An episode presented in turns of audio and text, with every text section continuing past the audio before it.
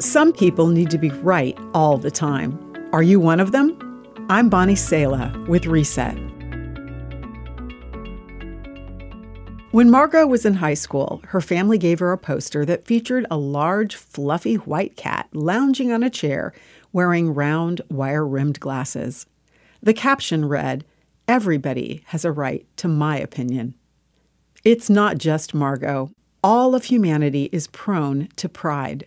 We're quick to assume that we're constantly right and assume we know best. God finds pride distasteful. The Psalms say, Though the Lord is great, he cares for the humble, but he keeps his distance from the proud. Arrogance leads us into all kinds of evil, where being aware of our limitations leads us to receive God's help and strength.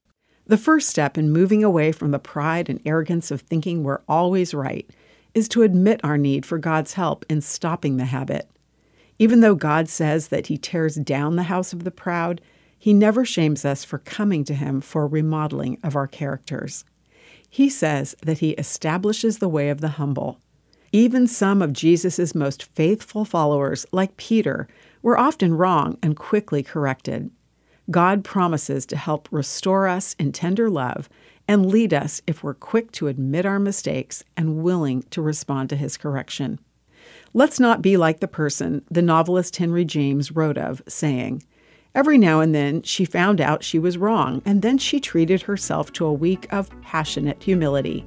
After this, she held her head higher than ever again. I'm Bonnie Sala with Reset. To read, share, or hear this again, or to find more resources like this, visit guidelines.org.